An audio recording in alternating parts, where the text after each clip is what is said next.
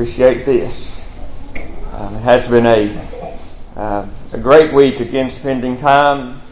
Um, I've got to tell you, church, I love these children. Getting to spend time with them outside of outside of this building, that's precious. Um, I want them to be saved. Some of them aren't yet accountable, I'm sure, but it won't be long. They'll turn around and they'll be lost. And it's just a privilege to get to spend time with them and and uh, riding on the float and and uh, that might seem like a small thing, but but hearing them spontaneously, nobody even had to say. But we were riding, and, and it was cold and dark last night, and um, they just began to sing Christmas songs, church Christmas songs. Um, that touched me. I appreciate that. Some, somebody else, something on your heart.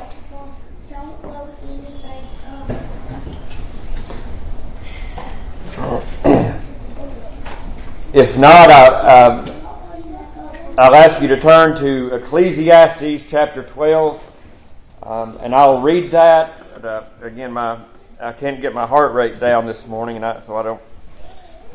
I'm glad there's going to come a day when all the former things are passed away, aren't you?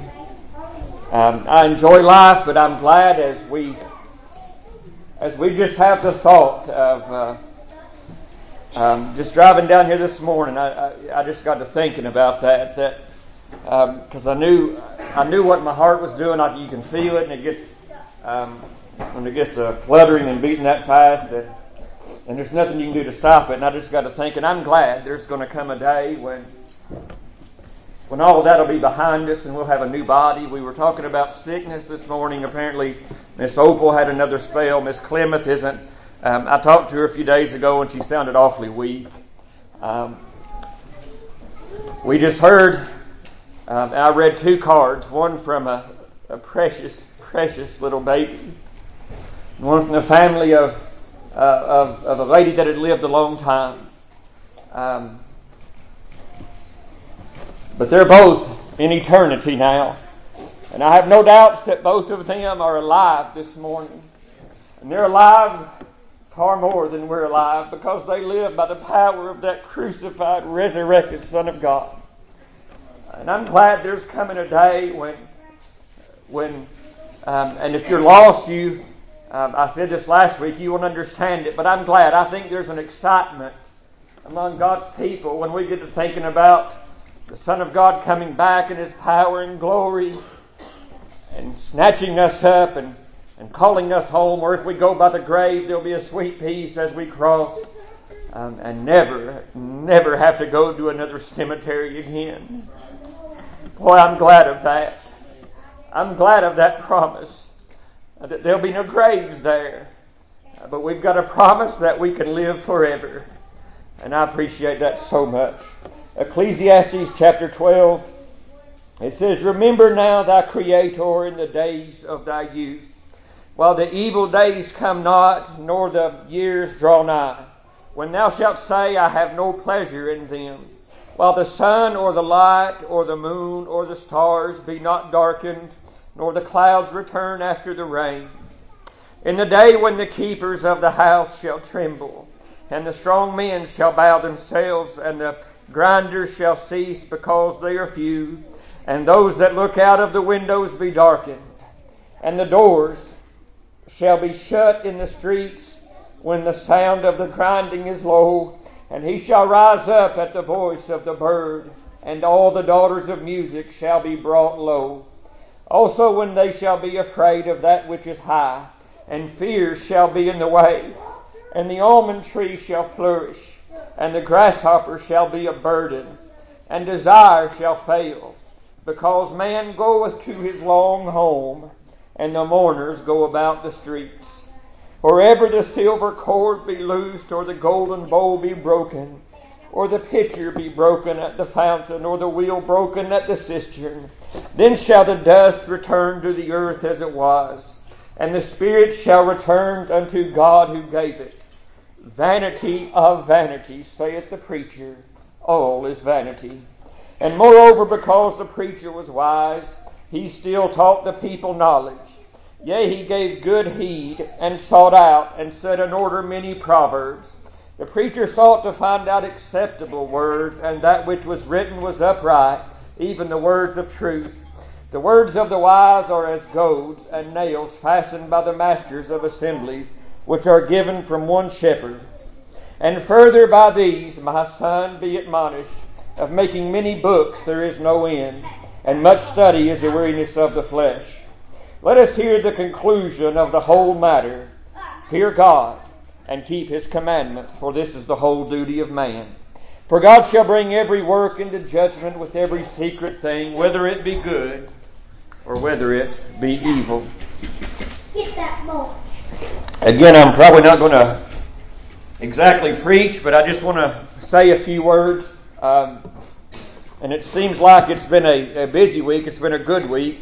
Um, but the times that I've had, um, the times I've had, I've, I've tried to think about what uh, what God would require of me this morning, and and what he I don't know what He'll require of you. Um, but I thought about as we were actually we were going home from from church last Sunday, and uh, maybe it was last Sunday night, and and we got to talking about Michelle and I just about responsibility.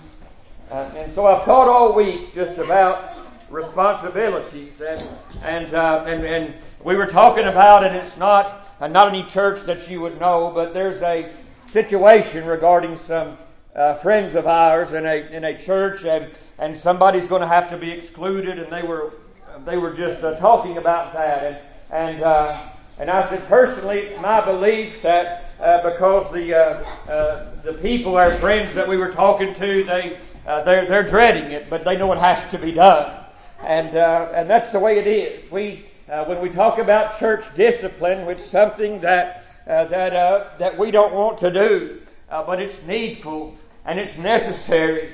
Uh, and it's needful that we do it by the biblical standard that, uh, that we have before us. And, and I'm not going to talk about that this morning, but that's what sort of spawned this conversation. And, and uh, I said, uh, in my opinion, uh, it should be the responsibility uh, of, of the father of this, of this man to, to be the one to make the motion. And, and I know that'd be hard. I understand that'd be hard. Uh, but that's, that's sort of the way I feel about it, that, uh, that it should come from that family in particular instead of one of the deacons always. And, and uh, but anyway, I'm not going to talk about that, but that, that just got me to thinking about responsibilities and, and about what are man's responsibilities today. And I realize we live in a time when, uh, when men seem to be responsible for very, very little. I'm glad I grew up in a time, in a generation, and to a mother and a father who taught me about responsibility. I'm glad I grew up under, uh, under the sound of preaching uh, that taught me about what my responsibilities were. I'm glad I've studied in the Word of God, and, and, uh, and all of us have responsibilities. If you're, uh, you could be the youngest one here this morning. Uh, you have a responsibility to obey your mom and your dad. Uh, you have a responsibility. I've seen back when I worked a lot of public work at Walmart, uh, I've seen kids uh, uh, come in and talk to their mamas and their daddies like uh, just like dogs in the street. Uh, and the mamas and daddies would just take that, and, I, and my heart broke for them. But uh, but uh, but but they need to discipline. I'm I'm saying there's a responsibility to children uh, to listen to your parents, uh, and when they tell you something, you you might not understand it, uh, and probably the uh, at least for me the the thing that I hated hearing uh, from my dad worse than anything uh, was when I would ask why, and he would say, Because I said so. And, uh, and I never understood that, and that would really rub me the wrong way. Uh, but as I've gotten older, I understand. Uh, and so when we think about responsibilities, we, uh, we know that our Heavenly Father it's because he said so. And that why, that's why we have it. And so if you're a child, you have a responsibility to be mindful of your parents. You have a responsibility uh, to come and be mindful of the house of God. If you are a parent today, uh, you have a responsibility uh, to, uh, to your children. You have a responsibility to see that they are fed and that they are clothed and that they have the things necessary uh, for them to, uh, to have life. Uh, if you are a, a church member, you have a responsibility to be at the house of God. You have a responsibility uh, because you have covenanted yourselves together uh, with these brothers and these sisters, and you have a responsibility uh, to come to Sunday school. I know that's not going to sit well, uh, but I believe that to be true. I believe you have a responsibility uh, to bring your children to Sunday school. I believe you have a responsibility uh, as you as you take them in at night uh, uh, to sit down with them and pray with them and pray over them. You have a responsibility for you see, God has entrusted you with their little souls. He's entrusted you with their lives. He's entrusted you. And church, you have a responsibility uh, to lead. Men, you have a responsibility that very, very few are picking up today. Men has a responsibility uh, to treat his wife uh, as Christ loves the church. I realize we live in an era where marriage really doesn't mean much.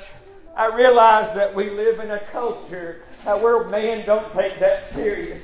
Uh, but I want you to understand uh, the Word of God says marriage is honorable in the all and the bed undefiled. It says that women have a responsibility to submit, and that's not going to sit well. But that's not my words, that's the Word of God. It says that wives you have a responsibility to submit yourselves to your husband. And because as Christ is head of the church, so the husband is head of the wife. And when I say head of the wife, I don't mean that you want to lord over her. That's not what Christ does with his church. But I thought about as I was preaching last week about that fountain that was opened, uh, the thought came to me uh, as I thought about that spear that pierced the Savior's side. I thought about what a beautiful thing that was. Uh, that when God created Adam, and then he created Eve. Uh, he caused the sleep to fall upon Adam, and he opened up Adam's side. And out of Adam's side, he brought forth the bride he brought forth a woman. And I thought so many parallels would run uh, to Jesus Christ on the cross uh, uh because he went to the sleep of death. Uh, and after he went to sleep, uh, his side was indeed pierced uh, and brought open, but out of that came his bride. Out of that blood and the water came the bride of Christ. Isn't that a remarkable thing? And so husbands have a responsibility, and I'll be honest, I don't like preaching this, but you have a responsibility to protect your wife. You have a responsibility to, to provide for your family. Men in this culture have a responsibility that's not changed over time. God set up the family. You're living in a generation where they are trying to do away with the nuclear family. And by nuclear family, I mean a mom and a dad married, uh, raising their children in the same house. That's an, and you're living in a culture that, that wholly almost just rejects that. But I'm telling you, you have a responsibility. You have a responsibility that as Christ loved His church and so gave Himself for His church, you have a responsibility to love your wife in that manner. That there is nothing you wouldn't do for her and for her joy and for her happiness. And men, it is your responsibility it's your responsibility to see to her needs, to love her like no man ever loved her before. I think about the way that Jesus Christ, when He said, If I be lifted up, I'll draw men to me. I thought about the, the pleadings. Men have a Men have a abstract view of God. Uh, the, the, the society today and many religious folks seem to think that God is, is just a bully seated up there waiting to lash out. That's not the God that I serve. And the God that I serve is full of mercy and He's full of love. The God that I serve gave His own Son to die that I might live. And so He said, love your wives like I've loved you. And women, you have a responsibility to honor and reverence your husband. I've seen wives come in at where I've worked at before and just cut their husbands down in front of his co-workers. That's not the way it ought to be done. I'm saying this to help you.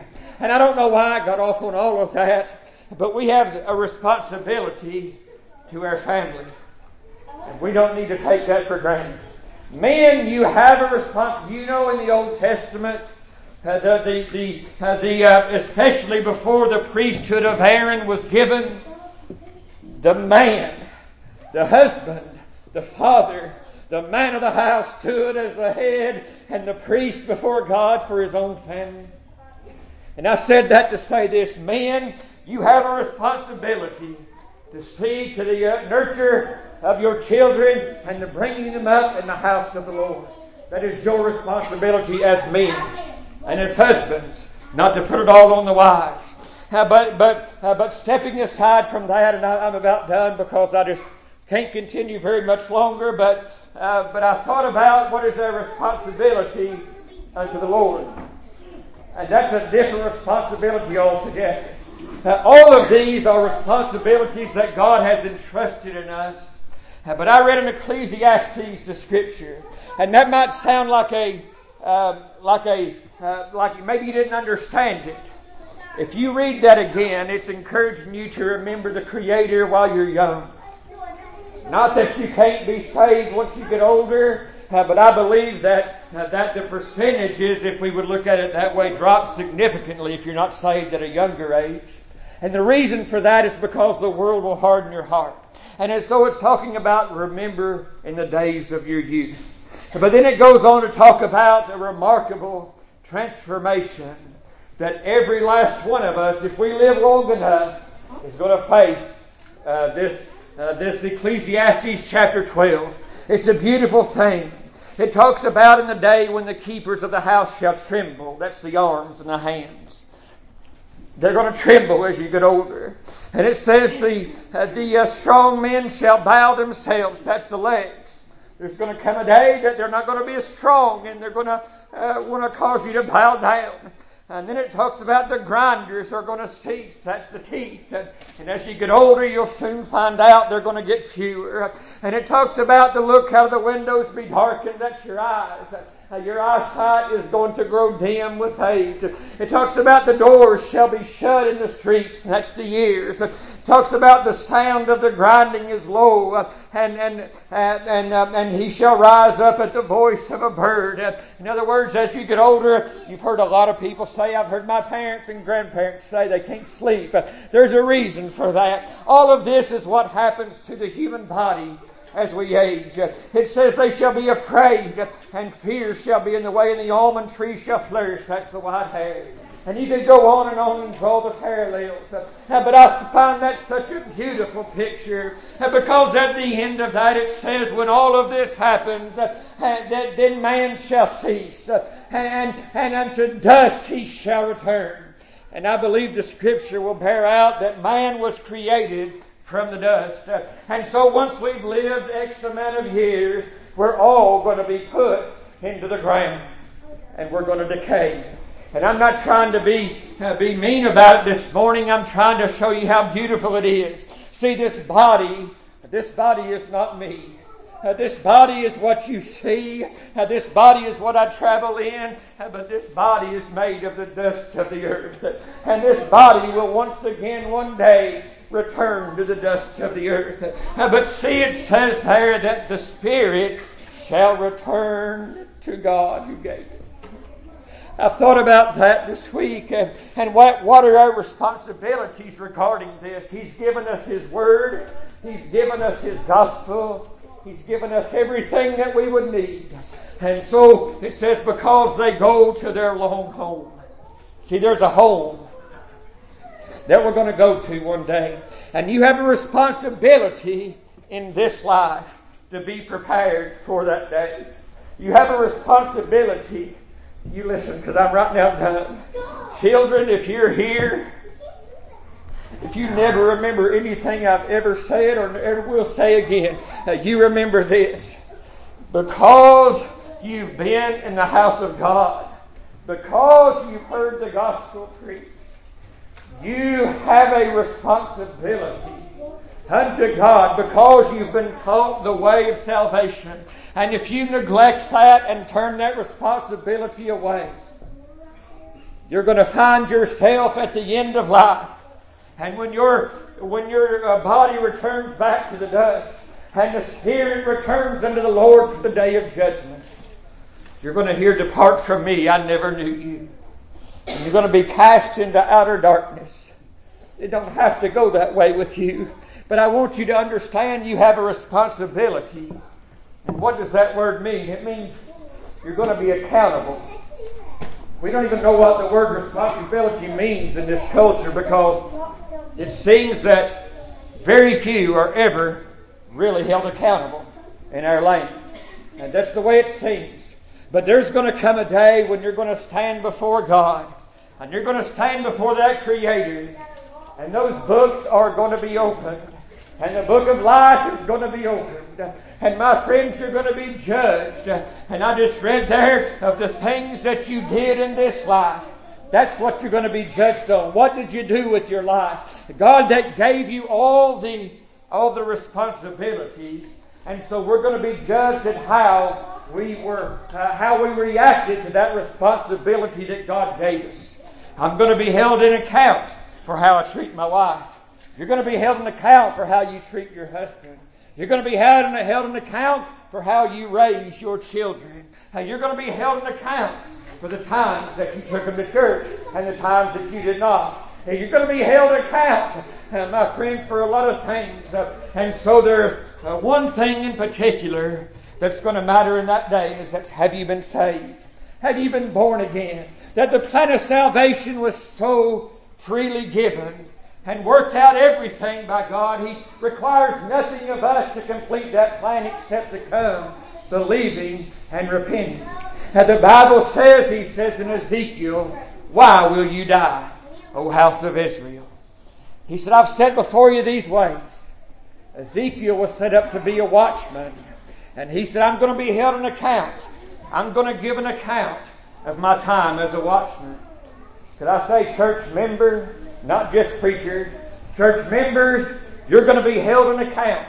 And I'm going to be held in account of how well we watch from that tower. The Bible declares that we are the watchmen in the tower. And that when we see the evil begin to come throughout the land, that we should warn those that are lost and begin to blow the trumpet. And it said if we if we blow the trumpet, and, uh, and they don't turn from their wicked ways, but they hear the sound of the trumpet, and yet never get saved, their blood will be on their own heads. Uh, and that's the responsibility that they have as hearers of the Word of God. They have that responsibility to come unto the Lord for salvation. Uh, but it goes on to say that if we see that danger and we don't blow the trumpet, if we don't make a good watchman on the tower, if we don't warn those of their evil ways, if we don't warn those that you best repent of your sin, that the blood of their blood will be upon our hands. And so we must give an account as a good steward of the gospel. I can't answer for you, and you can't answer for me. But I know I will give an account of the times that I've been on the tower I'll give an account of the times that I've tried to warn men. I'll give an account of the times that I saw the danger and yet kept my mouth shut and did not warn men. I'll give an account. I have a responsibility to you as your pastor. I have a responsibility to preach unto you from this blessed book. You have a responsibility as hearers to read this book and make sure I'm preaching to you the truth from this book. You see, if you don't know the book, you're not going to know if I'm being responsible handling the Word of God. You have to know it. You must know it, and you must guard it.